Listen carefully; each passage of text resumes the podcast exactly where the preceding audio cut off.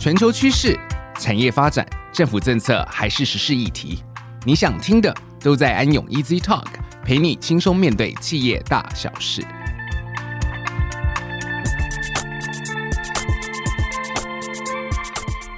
各位听众，大家好，欢迎来到安永 Easy Talk，安永企业家讲群英叱咤。我是安永联合会计师事务所王彦军会计师，也是担任安永企业家奖的执行长。承续上集节目，这集的贵宾是安永企业家奖的灵魂人物，担任安永企业家奖评审有多年经验的政治大学周行一名誉教授，以及年度大奖得主旺宏电子的吴敏球董事长。我们再把时间交给吴敏球董事长及周行一校长，谢谢。这之前呢，我想校长也刚刚提到，就是说我们很多的新产品是，但是我想跟校长报告的是说，哈，我们现在做很多新东西呢，是非常 pioneer，所以叫非常 pioneer。我讲一个例子哈，我们譬如说 NoFresh 做到五百一十二 Meg 已经走到顶端了，走不下去了，是。啊，因为你再走下去品质很差，所以因此我们就想办法呢，把 two D 呢变成三 D。是，三 D 的好处就是说我可以把它变成现在五百一十二 M 以外，我将来就可以做到一 G 了、二 G、四 G single chip 的 solution。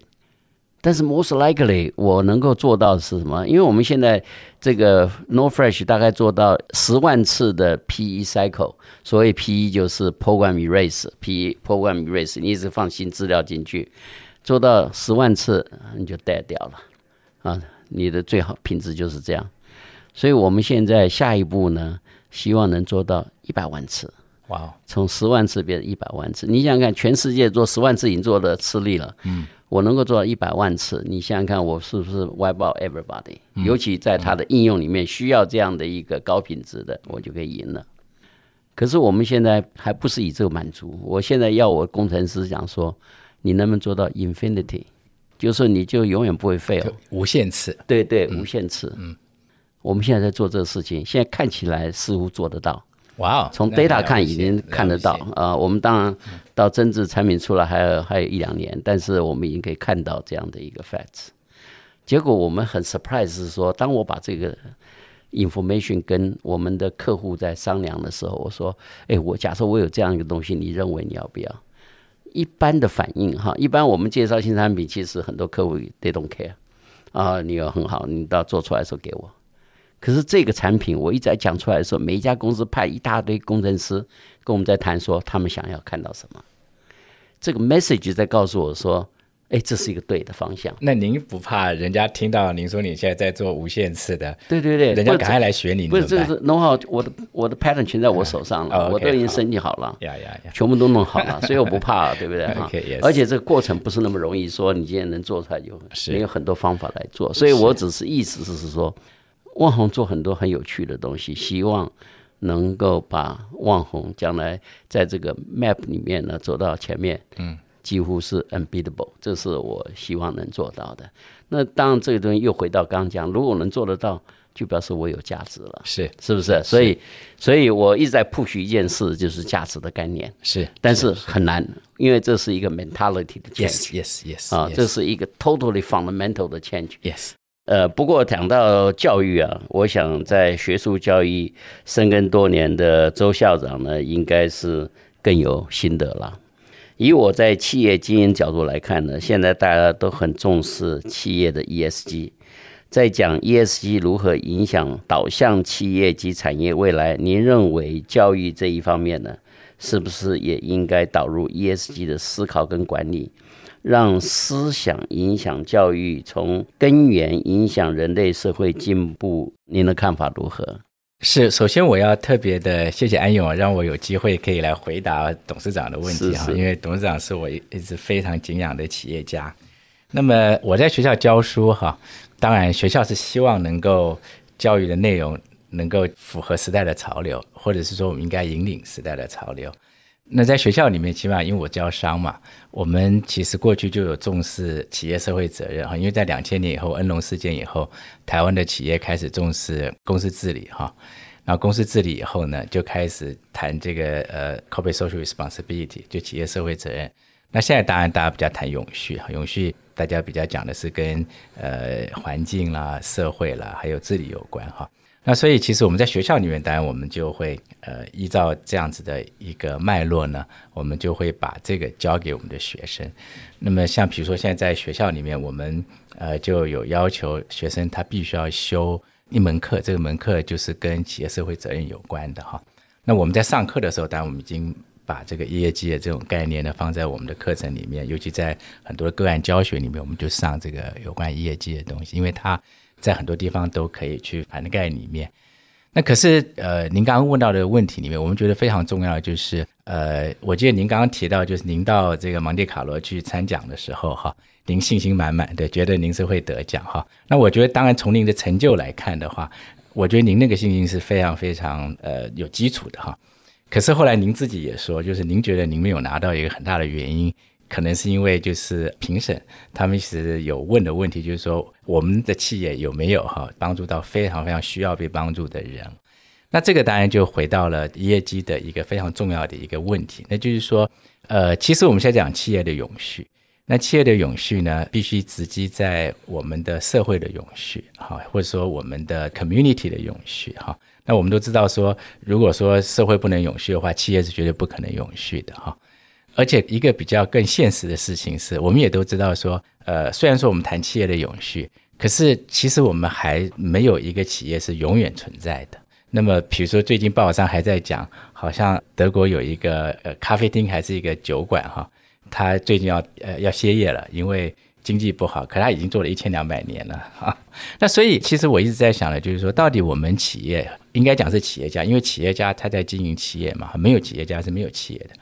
那企业家追求的是他的企业的永续，还是他追求的是因为有他的企业的关系，然后我们的社会可以永续？哈，我觉得从现实来看的话，企业家事实上追求的应当是说，因为他的企业，而社会能够永续。那就算有一天企业不存在了，可是呢，这个社会会因为这个企业的曾经存在，曾经做得非常好的事情，让社会可以永续下去。哈。那其实我们这个世界一直都是这个样子，对不对？好，我们企业在它的这个服务它客户的过程当中，产生的这个产品，产生的这个服务，哈，帮这个社会可以一直不停的去进步。好，那么呃，比如说现在我们在讲业绩的问题，呃，虽然说我们很多企业他们可能并没有讲得这么的清楚，说其实它的目的就是让企业的永续。可他在做的事情就是让让让社会永续，对不对？哈，譬如说，呃，您的公司哈聘用了这么多的工程师，聘用那么多的员工，其实你对这社会的永续呢就有非常有大的贡献。而且您的公司呢能够为台湾培养了这么多的工程师，那他们到其他的公司去工作哈，那么其实因为他们的关系，让台湾社会的这个经济哈，呃，更多的人他的生活变得更好。其实因为企业的存在。其实我们事实上就是在帮助这个社会的永续，只是说我们现在需要更高的一个 awareness 哈，一个认知。这个认知就是说，如果说我们一开始在创业的过程当中，或者是说，就算我的企业现在已经成功了，我是不是可以跳脱我原来的经营的目的跟想法，去更高层次的去想说，那我这个企业它生存的目的是什么？哈，所以现在很多人常常在讲说，其实一个企业应该是 purpose driven。就是由目的来驱动的，或是我自己比较喜欢讲是用理想来驱动。也就是说，我们是什么样的理想，能够驱动我这个社会好能够存在下去？我们早期在讲呃一个企业的这个 value proposition 哈，就价值主张的时候呢，我们都会谈的是说我这个产品跟服务可以满足好市场上什么样的一个需求。其实这个本身呢是好的，但是我们可能要想的更高层次的，就是说，哎，我现在做的这个事情是可以怎么样在我们刚刚讲的这个永续上面呢，能够得到更大的一个进步哈。那我觉得其实像我们现在，比如说在课堂里面，我们会说，哎呀，呃，联合利华它做什么？因为 Unilever 对不对哈？因为因为它在永续方面它很有名哈。那联合利华它就会说，我的这个 purpose 或是我的 mission 呢，或是我的使命，其实就是希望人的这种生活呢哈。这种是一种永续性的这种生活，而这种永续性生活是无所不在的，也就是说，不是只是像我们这种条件比较好的、比较富裕的有，而应该是很贫穷的人啊，他们能够有。换句话说，贫穷的应该能够有 sustainable living，呃，这种生活哈。可是当你有这个想法的时候，一个企业有这个想法的时候，他就可以把这个想法灌入到他的策略里面去。啊，进到这个策略的思维之后呢，可以形成呃商业模式哈。那如果这个想法是很好的话，员工也比较容易会认同。其实可以产生一种文化，这个文化就是说我这个公司呢，除了我可以获利之外，我还会因为我做的事情呢，能够让社会能够去永续。那这个是我们现在在学校里面，我们在教育里面，我们也非常强调的，因为我们希望我们的学生他毕业以后，他就有这种想法，就他理解到说，其实呃企业的永续实物上是做不到的。好，可是我们可以做得到，是说因为我们曾经存在过，好，而且人的生命是有限的，因为我们的存在。而这个社会呢，可以永续下去哈。那现在我们人类面临到很多很多问题，现在大家关心的，比如说是环境啦哈，最近大家特别关心，因为不是水太多就太少哈，要不然就是很多的这个太热或太冷哈。可是事实上，我们现在台湾也讲，我们有很大的问题，就是人口出生率太低的这个问题。如果按照这个样子下去的话，其实我们是没办法永续的。为什么？因为呃，人类就将来会 disappear 掉，对吧？因为我们就会慢慢就没有了，是对不对？而且这出现会降低非常非常快啊！所以其实呃，我们真的必须要在学校的教育里面告诉我们的年轻人哈，就是说呃，永续的层面，第一个它当然很广，第二就是说我们必须要理解，我们人的存在不是因为我自己的存在，还必须要让别人。呃，能够更好，对不对？好，所以那因为正大的校长是蒋中正先生哈，我记得我以前我们在四维堂，他旁边有两句话哈，呃，是他讲的。其实我们不谈政治，我就讲这两句话，其实就是永续的哈。他第一句话讲说就是哈，呃，生命的意义在创造永续的，呃，创造继起之生命，对哈。然后生活的目的呢哈，在增进人类全体的生活。是是，我 tremendous 啊，其实他就是一页机的话，是是，就是今天我们。不能太自私，是是啊，因为我的所得增加，所以我就不结婚，是是，right 哈。那因为我没有小孩，所以我的生活比较好。是是，我要想到说，哎，我必须要生小孩，是是是。那那那那这就是生命嘛，是是。那还要因为我在的关系，是别人的生活呢可以比较好，是好。所以这个是我们现在在学校里面的，我们要教给学生的，是是。这个我可以理解哈，这个这个很重要。不过我这里面呢，我也希望能够问一下那个校长啊。刚刚你也讲到，我们人的生命其实是很短的，对对不对？对，所以不管我多雄图大略，我能影响的可能就是十年、二十年。是，但是我们要讲永续的时候，它不是十年、二十年，它可能是一千年，对，对不对？哈，所以我倒是觉得周校长你们责任很重大。为什么呢？政治大学哈、嗯、是训练很多政务官的地方，是，包括搞不好很多老师也是政务官，对，对不对？哈，对。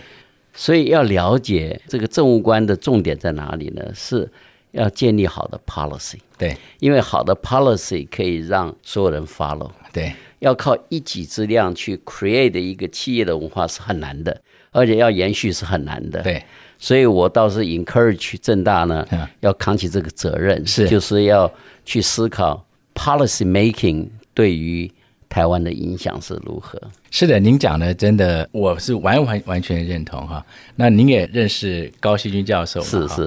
那高教授他就讲过一句话，他说了这个哈，政策的错误呢，比贪污更可怕。是，是，但我们不能贪污哈。可是，可是因为你一个错误的政策呢，你的的确确产生的这个后果呢，那是非常非常严重的。是是。所以我我觉得这一点其实比我们讲什么都重要。为什么？因为我们现在最困难的一点是 energy problem。是。水也不够，电也不够，全部都是要靠外来的。是，那外来我们的电现在都是用火力发电。嗯嗯，对不对哈？我也不是核能的拥护者，但是我认为现在最干净的能源应该是核能。是，所以我们应该努力的去找有没有安全的核能。我不是建议核三、核四啦之类的，这个我不是建议。是，我只是建议说，从现在往前看，我们应该找到更。安全的核能发电呢？是我们台湾将来在做 trading business 的时候，不管是我还是跟其他的人，嗯，都会有同样的困难。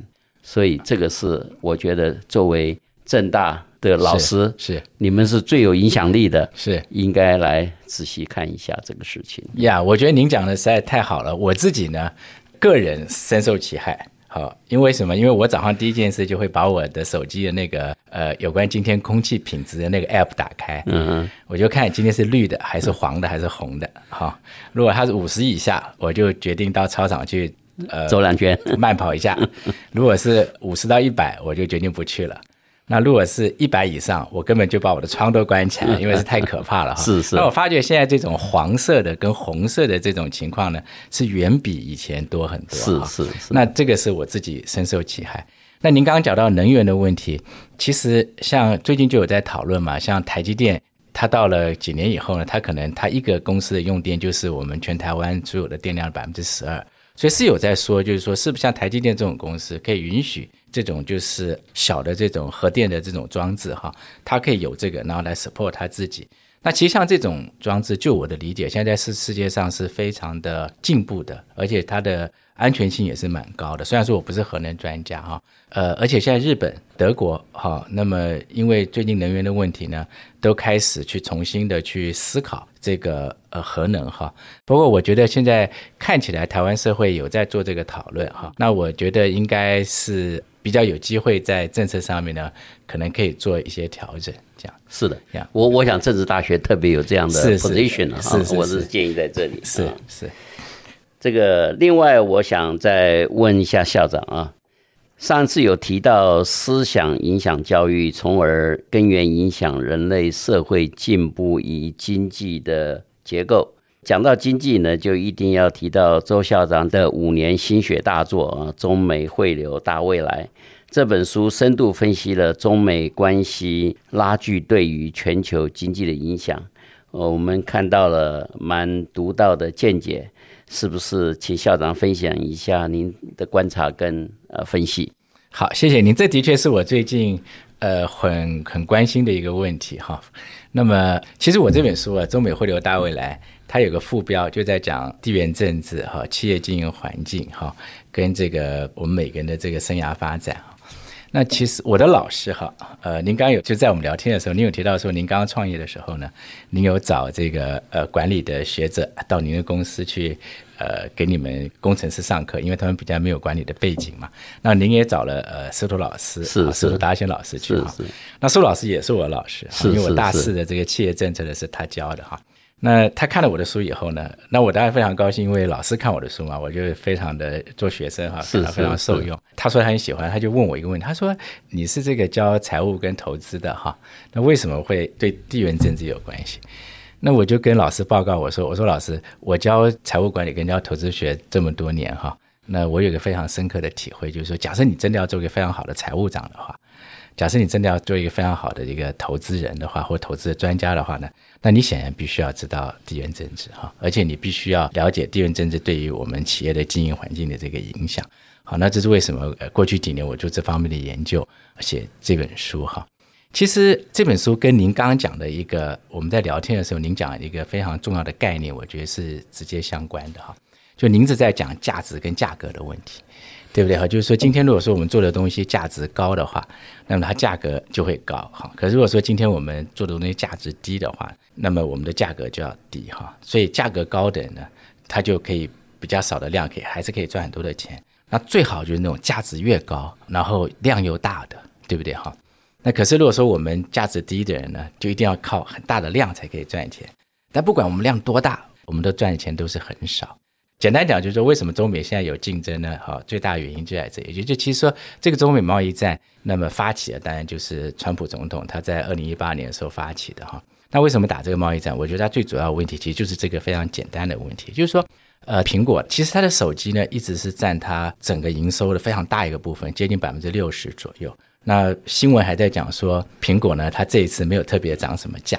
好，因为它要去跟人家竞争，可是它增加了一些这个 feature 在里面，尤其它的手机可以跟卫星的这些讯号可以连接在一起哈。那么呃，苹果就是一个这种公司，就是说它做的东西值又好，那价格又高，对不对哈？那其实这就是美国打中国最重要的原因。是是，好，也就是说他今天他在这个食物链的这个顶端，对不对哈？他做的东西是价值高的，好，那他赚最多的钱，但现在突然有个中国。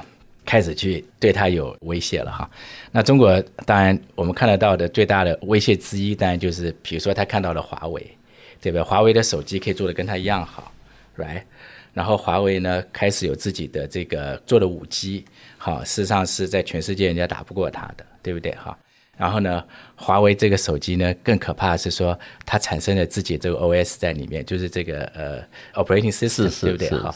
然后呢，它开始产生它自己的生态。那如果它不把华为给打下去的话呢，苹果或是 Google 这种公司将来就有问题了，对不对？连 Microsoft 都出问题了，是因为因为以后华为的电脑是可以不需要用 Microsoft 的这个 OS 了，对不对？哈。那所以他就要去打华为，是是。好，那前一阵打中兴。对不对？为什么打中兴呢？因为中兴说我可以做十四纳米了，right？然后呢，中兴说事实上我用这种旧的机器哦，我还可以做七纳米。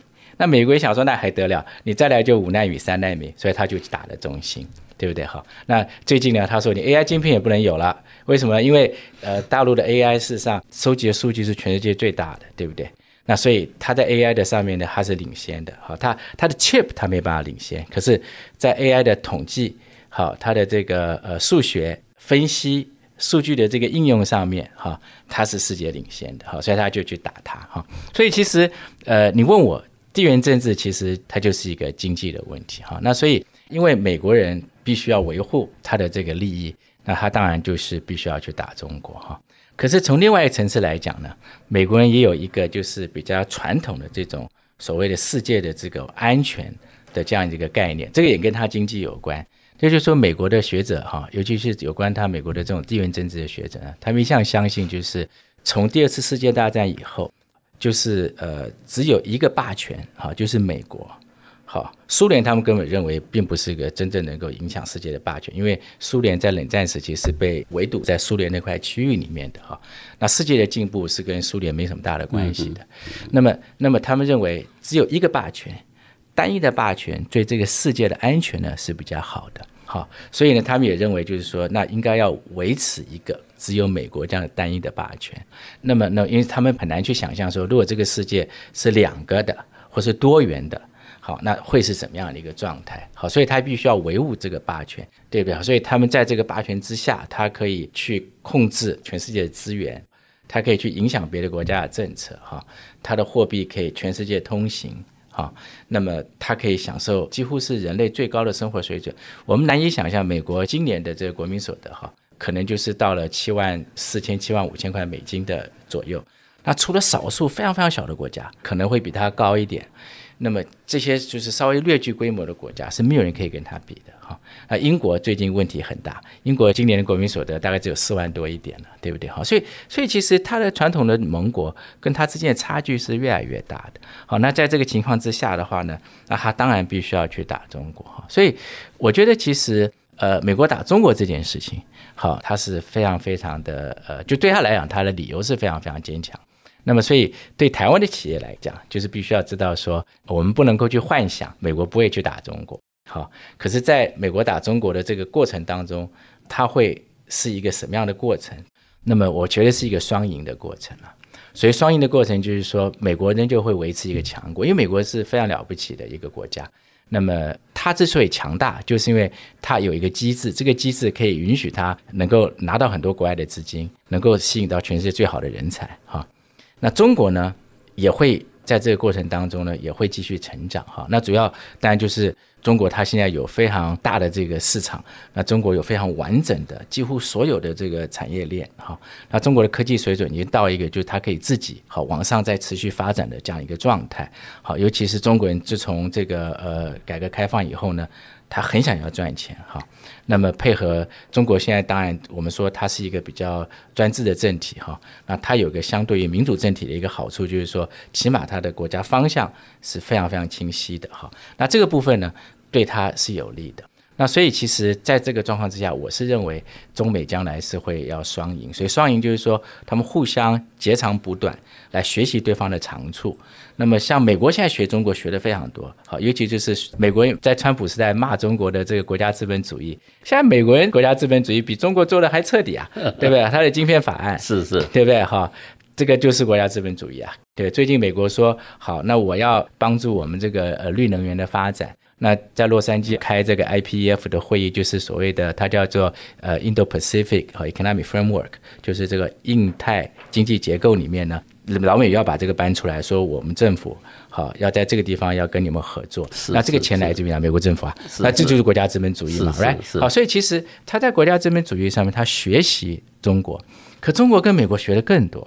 好，学他的科技，是，是好学他的法治。中国在跟他学民主，好学他怎么样去管理国家，好像等等。所以其实两个是互相学习的，是是。所以我觉得大概到了十年以后，哈，在这个双赢的状态之下，那么慢慢的这种竞争呢，它就会比较和缓。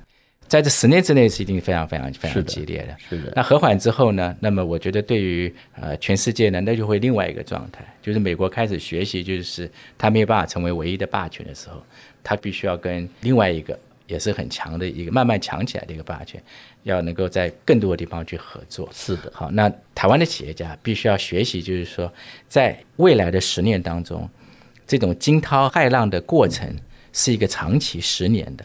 可是如果说我们可以度过这十年，我们可以去 transition 到一个比现在未来这个十年哈更好的一个状态哈，它就是 much more peaceful，会非常的这个比现在就是更稳定哈。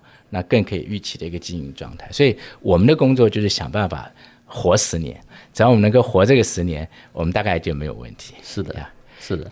谢谢周校长刚刚的分析啊。那么校长在中美汇流大未来中也提到了地缘政治对于企业策略的走向，刚刚我们也听到了周校长一些精辟的见解啊。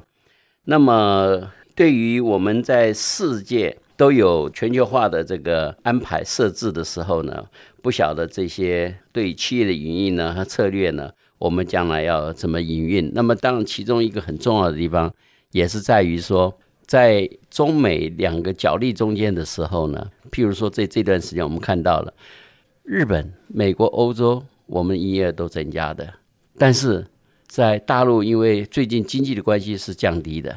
呃，台湾持平的，就有时候这样的一个 signal 也是很难让人理解，所以不晓得周校长对这样的一个局势的变化有什么看法？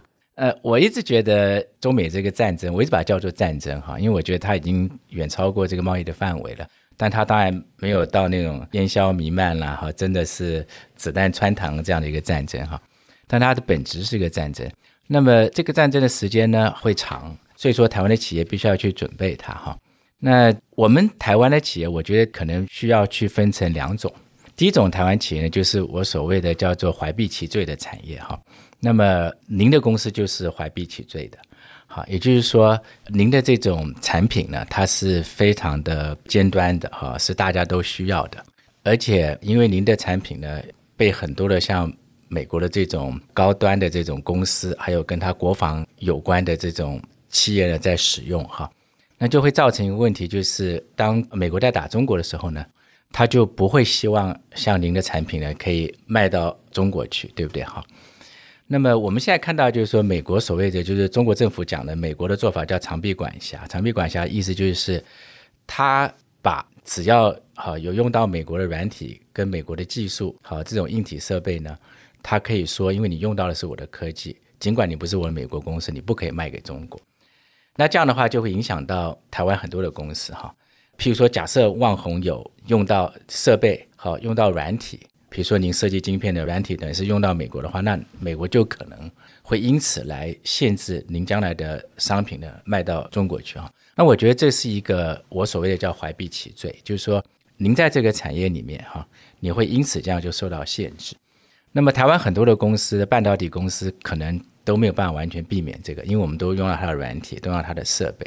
就像最近的辉达，它的那个 AI 晶片不能够卖到中国去以后，那么很多分析师就认为对辉达的将来营运会有很大的影响。好，这最一个是 direct impact 哈。那这个话呢，就变成我想就是说，其实台湾企业是怀璧其罪的企业，就必须要去想一个策略。这个策略我们叫做 transnational strategy 哈，不是 multinational 哈。我以前的这个。老美的 multinational strategy 叫多国企业，就是说它一个企业，然后在全世界各地去营运哈。譬如说像 Apple 就是很好的一个例子。苹果公司呢，它在全世界的营运呢，它所卖的产品跟服务是一致的。那所以呢，它在全世界卖相同的产品，好，相同的服务。而且呢，其他的公司呢，哈，在世界其他的这种它的分支机构呢，跟苹果之间的关系哈，它通常都是 functional reporting 的。也就是说是它的这个呃 finance report 给它的 finance，sales 跟 marketing report 给它的这个 sales marketing 哈。那这种呢是在他过去的没有这种 conflict 的情况之下，这些 multinational 这样运作是可以的。可是现在在我们这种非常大的这种地缘政治风险上，你不能这样子做了哈。为什么？因为现在的问题就变成说，地缘政治风险非常大的特征就变成，我们都知道说，我们的 supply chain 必须要很 resilient，就是要很大的韧性要很强。那韧性强当中有一个很大的标准，就是说，当你发生这个问题的时候，你这个市场没办法去出货。你可不可以在别的市场去出货？哈，就我们叫 resilience。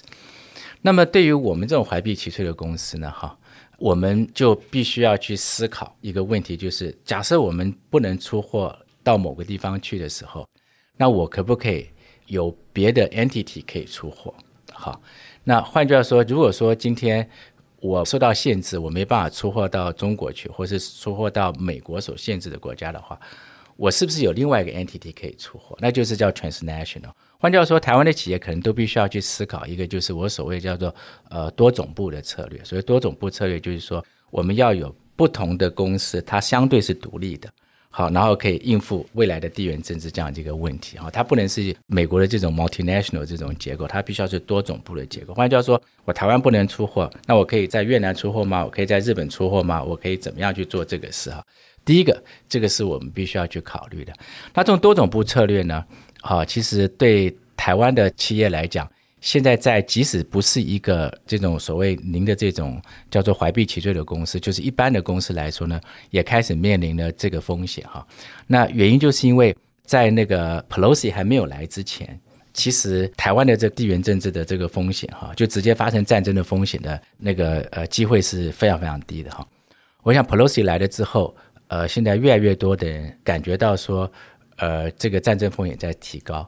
那这不见得就是说中共会来打台湾，而是说擦枪走火的机会在增加。那这种擦枪走火问题的机会该增加的时候呢，那就会形成一个气氛，这个气氛就变成说，我们的客户开始会打电话给我们，告诉我们说，那你有什么准备？当这件事情发生的时候，我还可以 rely on you。to supply 我吗？好，那就变成说，虽然说台湾的企业一定是很多欧美企业的呃伙伴，好，我们一定是在美国所谓的叫做友善供应链当中。可是因为现在地缘政治风险增加了，这个友善供应链必须要做调整，否则的话我没办法持续去 support 它。那换句话说，台湾现在公司就有压力，就是说我怎么样能够有多总部？我同时，我万一台湾真的发生什么问题的时候，那我可以在什么地方去 supply？那这种公司呢，哈，呃，比较对台湾公司来讲，有的是容易做，有的做不到。呃，我因为我们是 manufacturing base 的这种 industry，我们都是重资产的公司，哈。那重资产的公司，你要去调这种呃多总部是困难的。好，我们讲说，我们把一个工厂从大陆移到越南，呃，讲是讲容易，它花时间要花钱，对不对？哈。那何况今天我要台湾的公司要在别的地方去设个厂。好，他应付的就是万一发生事情的时候，我可以从那个厂去出货，不从台湾去出货的话呢，那如果是 manufacturing 的话，它是贵的。那么，所以这个东西就会造成我们蛮大一个困扰哈。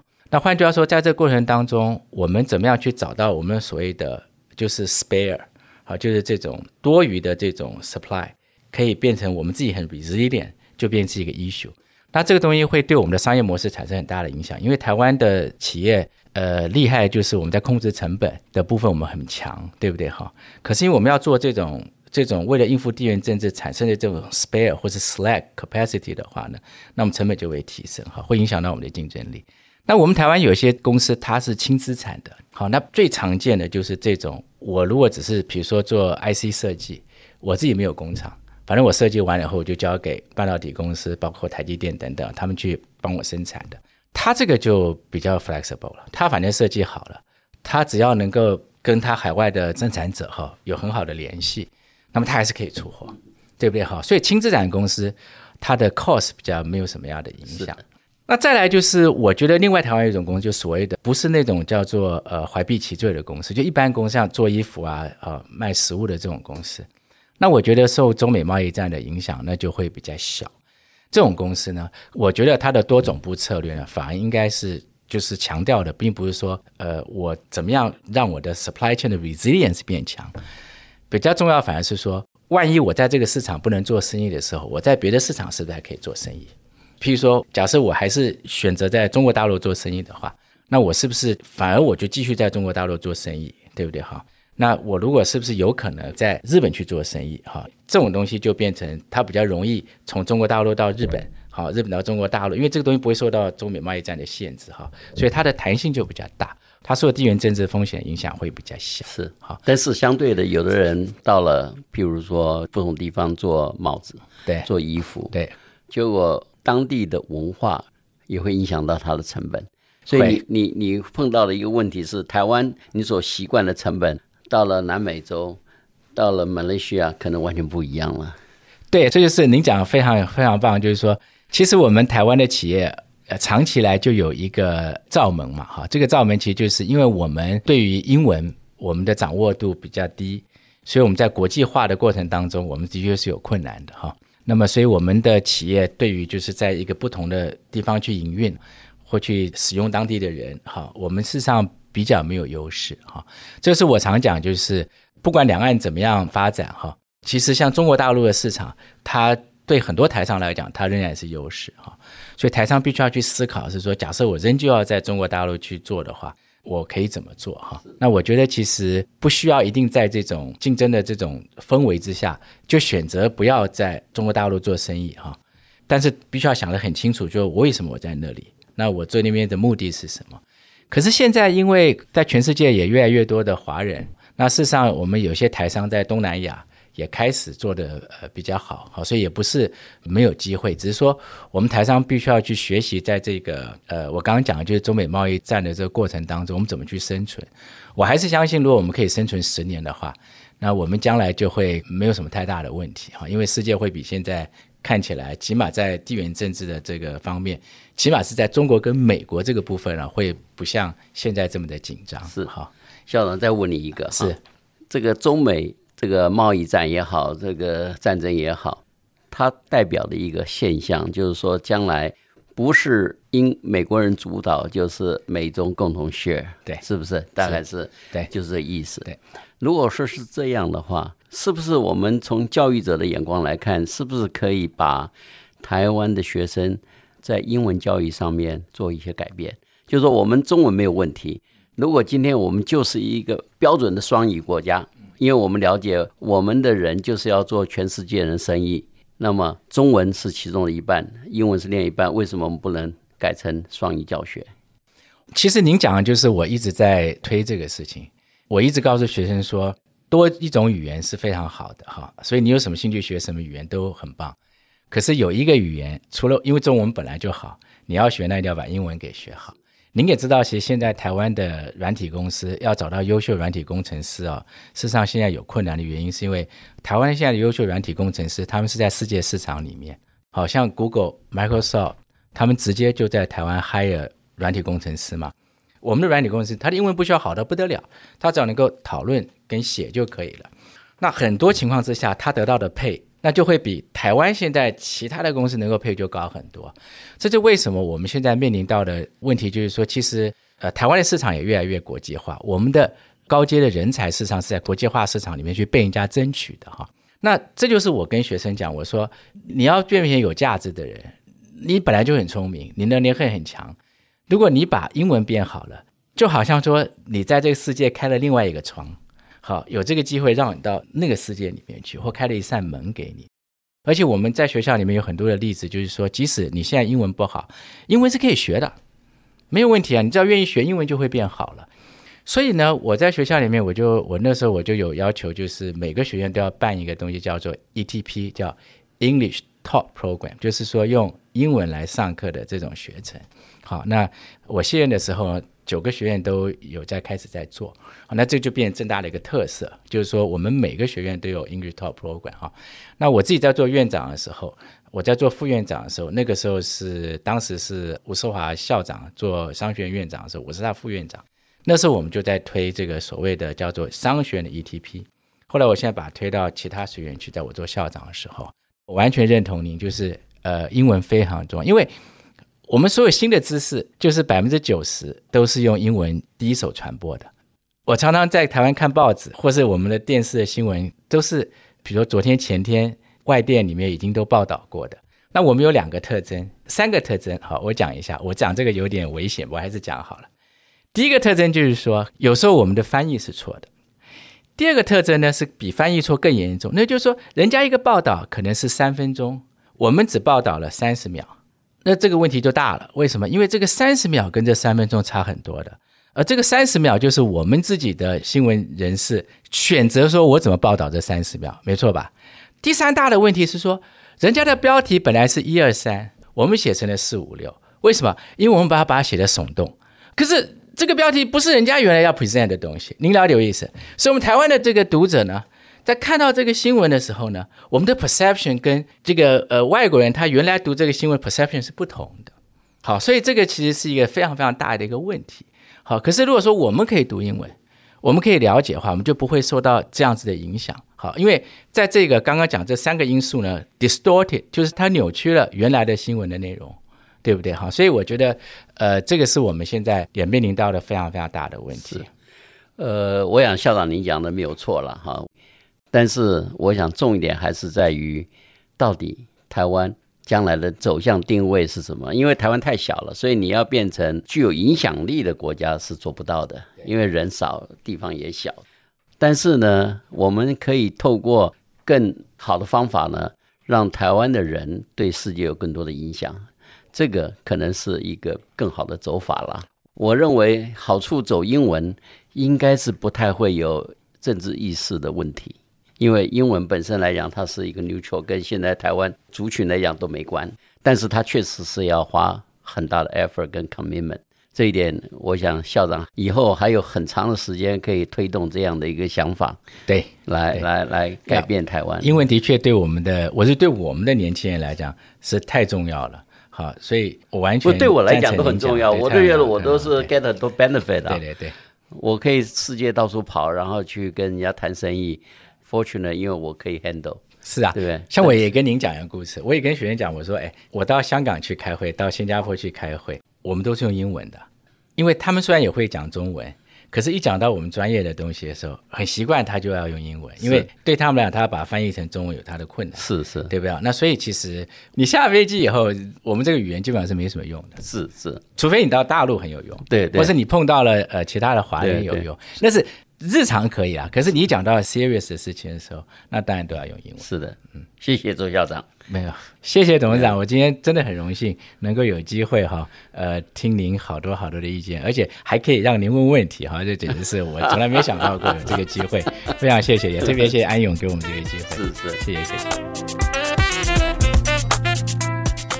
万分感谢吴敏球董事长及周行一校长的分享。收听这两集安永 Easy Talk 的听众真是太有耳福了。